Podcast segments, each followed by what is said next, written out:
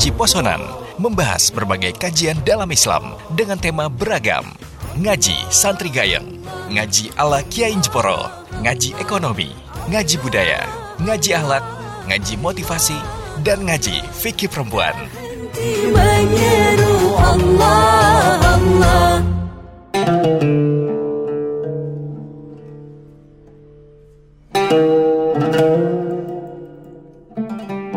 Bismillahirrahmanirrahim. Assalamualaikum warahmatullahi ta'ala wabarakatuh. Innalhamdulillah wassalatu wassalamu ala rasulillah Sayyidina wa maulana Muhammad ibn Abdillah. La hawla wa la quwata illa billah, amma ba'du.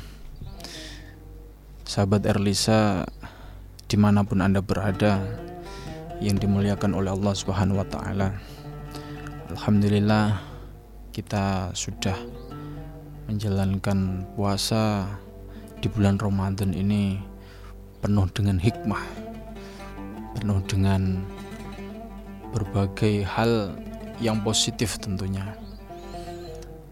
Alhamdulillah pada puasa yang ke-22 ini insyaallah mudah-mudahan keberkahan itu selalu ada kepada kita semua. Amin Allahumma amin. Dan selanjutnya saya akan membahas bagaimana akhlak kita terhadap orang tua yang kemarin saya sampaikan. Insya Allah pekan ini, pekan depan kita akan membahas selanjutnya. Nah, alhamdulillah ini akan kita bahas pada hadis yang ke-6 dari kitab Lubabul Hadis. Akhlak yang pada kitab ini hadis yang ke-6, wa qala alaihi salatu wassalam hikayatun anillahi ta'ala qul lil barri liwalidaini a'mal ma si'tu fa innallaha yaghfiru laka. Nabi sallallahu alaihi wasallam, cerita dari Allah Ta'ala, berarti sifatnya ini adalah hadis qudsi. Katakanlah kepada orang yang berbuat baik kepada orang tuanya. Jadi ini kabar dari Allah. Lakukanlah apa yang kamu mau, karena sesungguhnya Allah mengampunimu. Ini sesuai tadi hadis yang kemarin saya sampaikan, bahwa semua terletak kepada ridhonya orang tua. Katakanlah kepada orang yang berbuat baik kepada orang tuanya, lakukan apa yang kamu mau, karena sesungguhnya Allah mengampunimu. Jadi ketika orang tua itu sudah meridhoi kepada anaknya, maka boleh melakukan apapun. Ini dalam artian jangan terus langsung disalahgunakan. Berarti ini boleh dong maksiat, ya enggak boleh tetepan. Tapi tadi ketika orang tua itu sudah menanamkan ridho kepada anaknya, maka apapun boleh dilakukan, karena Allah sudah berjanji akan mengampuni perbuatan tersebut.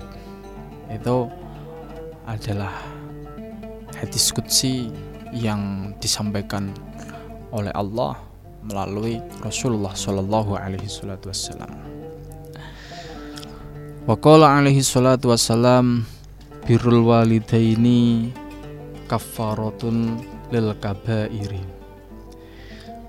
Nabi Shallallahu Alaihi Wasallam bersabda, berbuat baik kepada orang tua itu dapat melebur dosa-dosa besar. Jadi tidak ada ceritanya ketika orang itu berbuat baik atau melakukan perbuatan baik kepada orang lain, tapi mengabaikan orang tuanya sendiri. Itu terlalu terlalu membingungkan. Jadi yang harus diprioritaskan kalau kita menyimpulkan dari beberapa hadis tadi, bisa ditarik kesimpulan bahwa kita harus berbuat baik dulu kepada orang tua kita sebelum kita berbuat baik kepada orang lain. Jadi yang lebih diprioritaskan adalah, yang lebih diutamakan adalah orang tua kita terlebih dahulu, jangan orang lain. Nggih. Ini harus dipahami karena tadi berimbas kepada ridhonya Allah. Kalau orang tua di nomor sekian kan, berarti Allah juga akan menyekiankan ridhonya kepada orang tersebut. Jadi seorang anak itu harus benar-benar birrul walidain. Ini penting. Kalau tidak seperti itu, maka untuk mencapai ridhonya Allah itu akan sulit. Wa qala alaihi salatu wa sallam man wada'a ta'aman thayiban fi baitihi wa ka'allahu duna walidaini khiramatullahu ta'ala latida ta'amil jannah. Ini hadis yang selanjutnya, Nabi Shallallahu Alaihi Wasallam, siapa yang meletakkan makanan baik di rumahnya dan ia memakannya tanpa kedua orang tuanya, maka Allah telah mengharamkan lezatnya makanan surga untuknya. Jadi kalau orang tuanya itu makan makanan sesuatu, kalau masih dalam rumah, nggih, satu rumah dengan orang tuanya, kok orang tuanya itu tidak diajak makan bareng, tidak dikasih makanan itu, ya kan sekarang banyak model seperti itu. Orang anak-anak yang anaknya itu yang sekarang kebetulan banyak rezekinya dikasih oleh Allah, ya. Terus makannya itu di depan, di meja makan. Terus orang tuanya itu tidak diajak. Itu kan banyak model seperti itu. Nah, itu Allah akan mengharamkan lezatnya makanan yang ada di surga. Na'udzubillah min dzalik. Ini jangan sampai. Sekali lagi, ini jangan sampai kita melakukan itu. Kita harus berbuat baik itu dalam berbagai hal. Jangan terus kita melihatnya hanya dari sisi-sisi perekonomian saja. Kan misal, kan orang tua saya sudah saya kasih jatah per bulan. Nah, itu saja belum cukup. Kita harus berbuat baik itu tidak hanya memberikan uang saja, karena uang itu belum menjamin orang tua itu bahagia. Uang itu belum menjamin orang tua itu akan ridho kepada anaknya. Jangan-jangan ketika hanya dikasih uang saja, orang tua itu merasa kesepihan dengan adanya perhatian dari anak-anaknya. Ini kan bisa dirasakan oleh orang tua yang sudah lansia, nggih. Sudah lansia itu kan merindukan anak-anaknya, akan tetapi mungkin karena anaknya itu banyak kesibukan sehingga itu tidak diperhatikan. Sesibuk apapun, kita masih memiliki kewajiban untuk menengok orang tua kita. Kalau yang masih belajar, bagaimana orang tua itu harus didoakan atau minta doa kepada orang tuanya, atau kita mendoakan orang tuanya.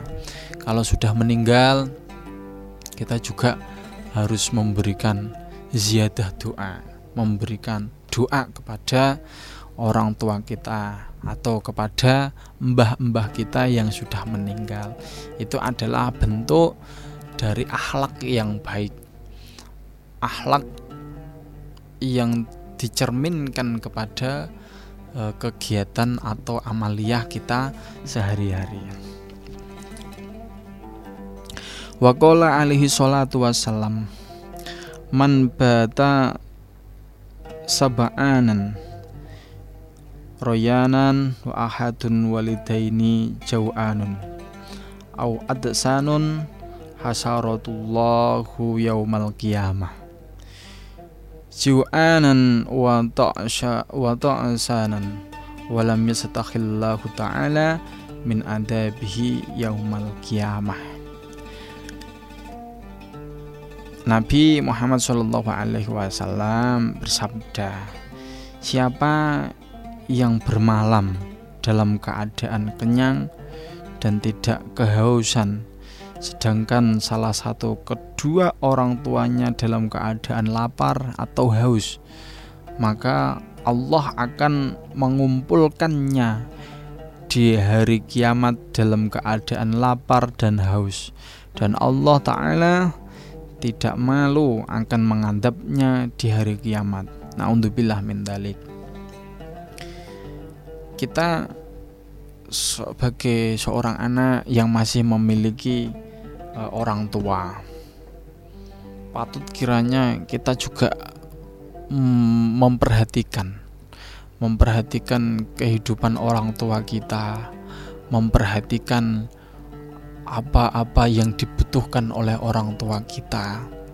Walaupun kita sudah berpisah rumah, ini kita juga harus memperhatikan itu, apakah orang tua kita itu ada makanan atau tidak, buat makan setiap hari ini sudah tercukupi atau belum. Ini sebagai anak setidaknya harus sering silaturahim kepada orang tuanya. Kalau tidak seperti itu, maka Allah tidak akan sungkan-sungkan untuk mengadab orang-orang yang telah memelantarkan atau tidak memperhatikan orang tuanya. Kita harus bisa mengukur diri kita, kita harus bisa mengukur kemampuan orang tua kita, sehingga kalau orang tua itu tidak mampu dalam kehidupan makanannya setiap harinya, maka kita harus memperhatikan itu. Jangan sampai kita walau susah terus tidak pernah silaturahim. Ini jangan sampai. Kalau kita memang untuk kehidupan kita sehari-hari itu cuma pas-pasan, ya setidaknya kita sering-sering untuk silaturahim.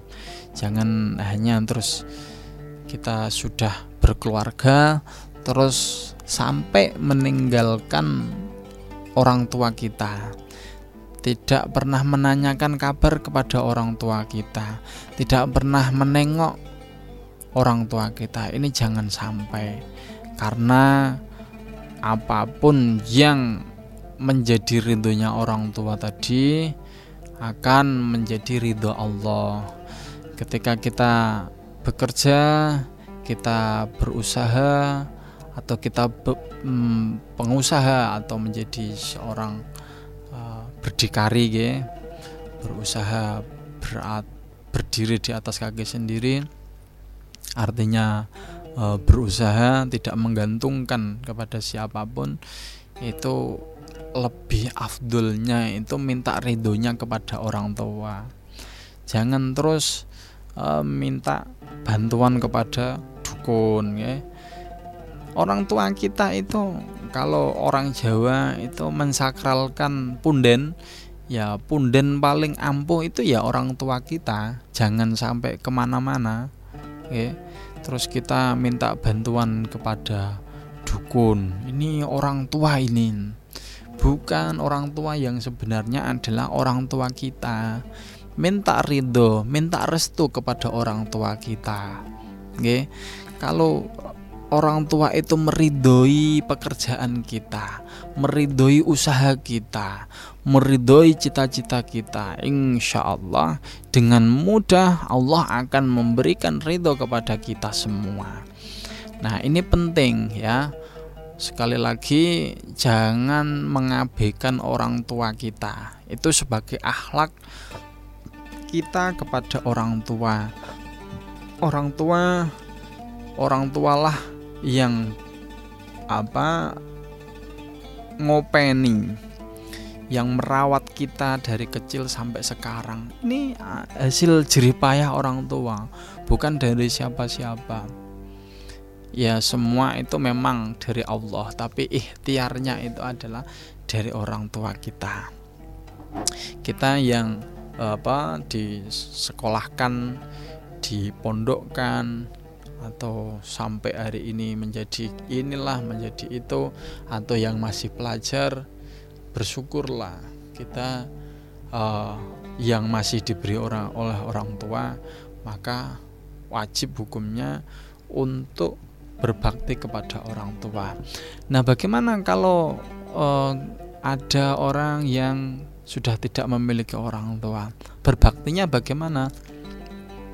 Berbaktinya seorang yang sudah tidak memiliki orang tua atau sudah meninggal, ya kita harus selalu mengirim doa.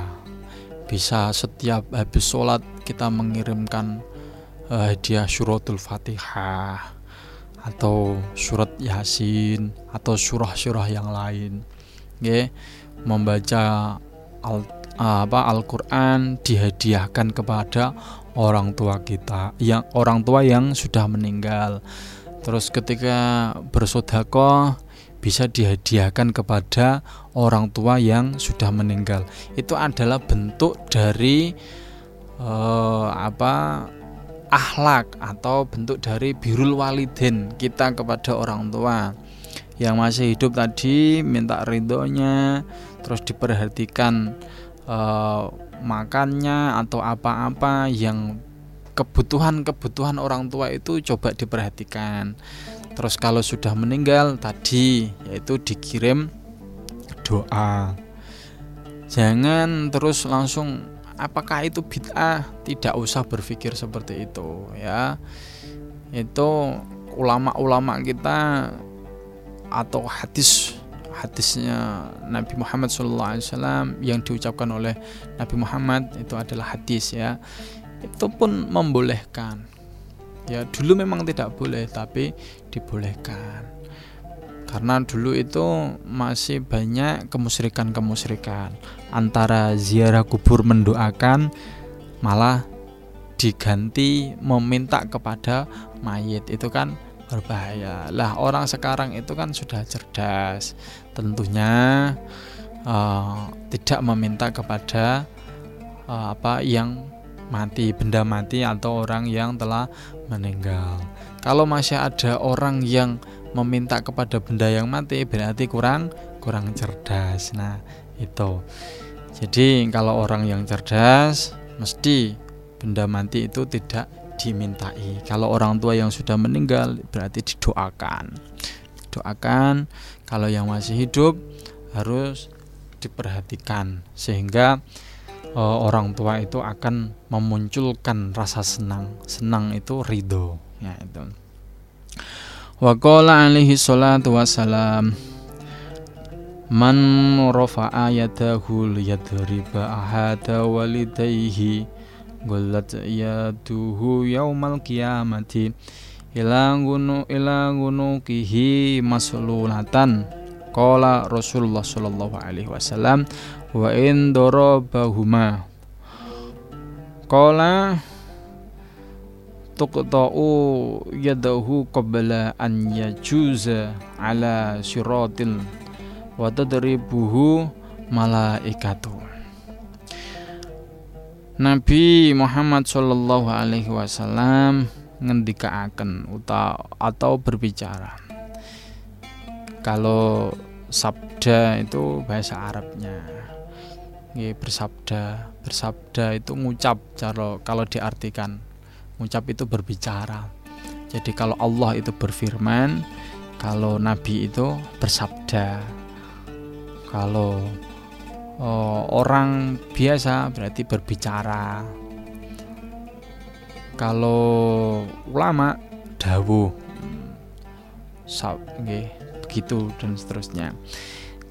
Artinya ini, siapa yang mengangkat tangannya untuk menampar salah satu kedua orang tuanya, maka tangannya akan digantung ke lehernya di hari kiamat dengan kesakitan. Kok seandainya ada anak itu main kasar, main tangan kepada orang tuanya, itu akan berbahaya. Ini dampaknya nanti. Jadi tangan yang satu ini yang buat nampar orang tuanya atau memukul orang tuanya ini, nanti di hari kiamat itu akan digantung ke lehernya, digantung lagi yang tangan nih, okay. Di hari kiamat, dan itu rasanya sakitnya naudzubillah. Kalau sakitnya di dunia itu tidak seberapa, tapi nanti kalau di hari kiamat maka sakitnya itu akan berlevel-level ya. Terus mereka berkata, ya Rasulullah, wa in dorobuhuma, wahai Rasulullah, jika ia memukul keduanya. Nah, ini masih sahabat masih bertanya. Tadi yang tangannya yang satu buat menukulnya. Lah iki kalau njoto sing ngiwa nengen, wah iki. Ini yang ditanyakan oleh sahabat. Ngaploki ngiwa nengen plak-plok nih. Lah terus bagaimana ya Rasulullah? Terus Rasulullah menjawab, tangannya dipotong sebelum ia melewati syirot. Syirot itu jembatan ya. Jembatan syiratal mustaqim ya, itu yang ada dalam Al-Qur'an. Sedangkan malaikat menamparnya ya. Wis dipotong, tangane kiwa tengen dipotong, terus malaikat iku ngaploki ketas-ketes, ngiwa tengen tunggale. Jadi itu balasan orang yang ringan tangan kepada kedua orang tuanya. Nah, untuk bila mendalik ini. Jadi kita tidak boleh bermain tangan kepada orang tua. Jangankan bermain tangan, kalau kita sudah berbicara menyakitkan hati orang tua kita, dan itu akan menimbulkan murka orang tua kepada anak, itu bahaya. Karena Allah akan murka kepada anak itu. Ya, itu bahaya. Jadi jangan sampai orang tua ini dibuat kecewa. Kalau kita menjalin kerjasama, ya, menjalin kerjasama usaha dengan orang lain. Kalau orang lain kecewa itu kan usaha itu kerjasama itu akan berhenti ya kan? Bisa berhenti, dan itu mesti getunnya itu luar biasa. Itu hanya di dunia, itu masalah sepele, tapi bagaimana orang tua itu tidak ridho gitu. kecewa kalau tadi pengusaha itu bisa berhenti kontraknya, kalau orang tua ini tidak ridho, maka bisa dipastikan ini akan berdampak kepada semua kehidupan seseorang itu, baik ekonominya, terus nanti anaknya itu bisa jadi nanti bisa membalas berlipat-lipat ya kan, terus nanti juga di akhirat nanti juga akan dibalas oleh Allah Subhanahu wa taala.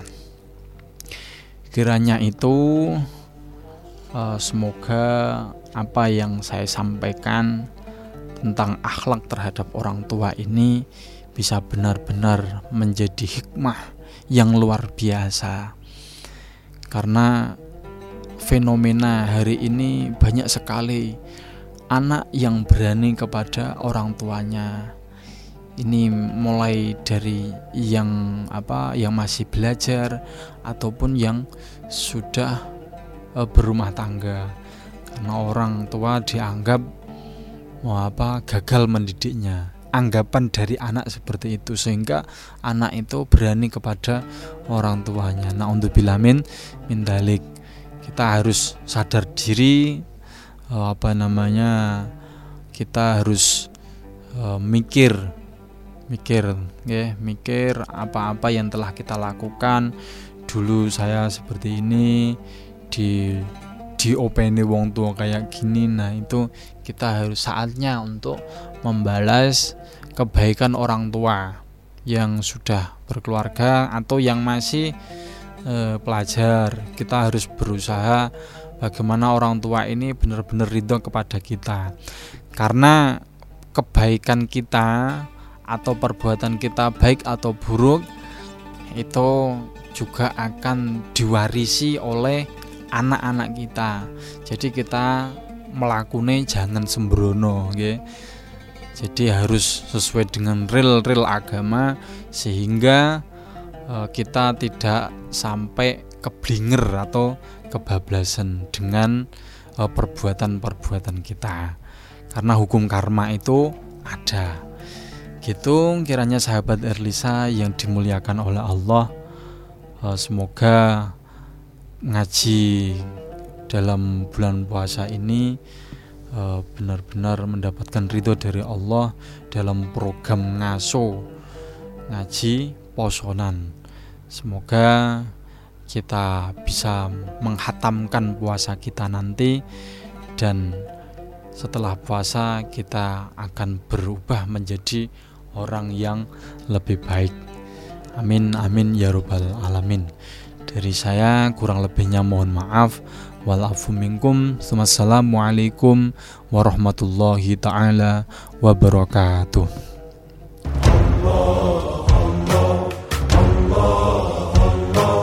Ngaji Posonan membahas berbagai kajian dalam Islam dengan tema beragam. Ngaji Santri Gayeng, Ngaji Ala Kiai Jeporo, Ngaji Ekonomi, Ngaji Budaya, Ngaji Akhlak, Ngaji Motivasi, dan Ngaji Fikih Perempuan.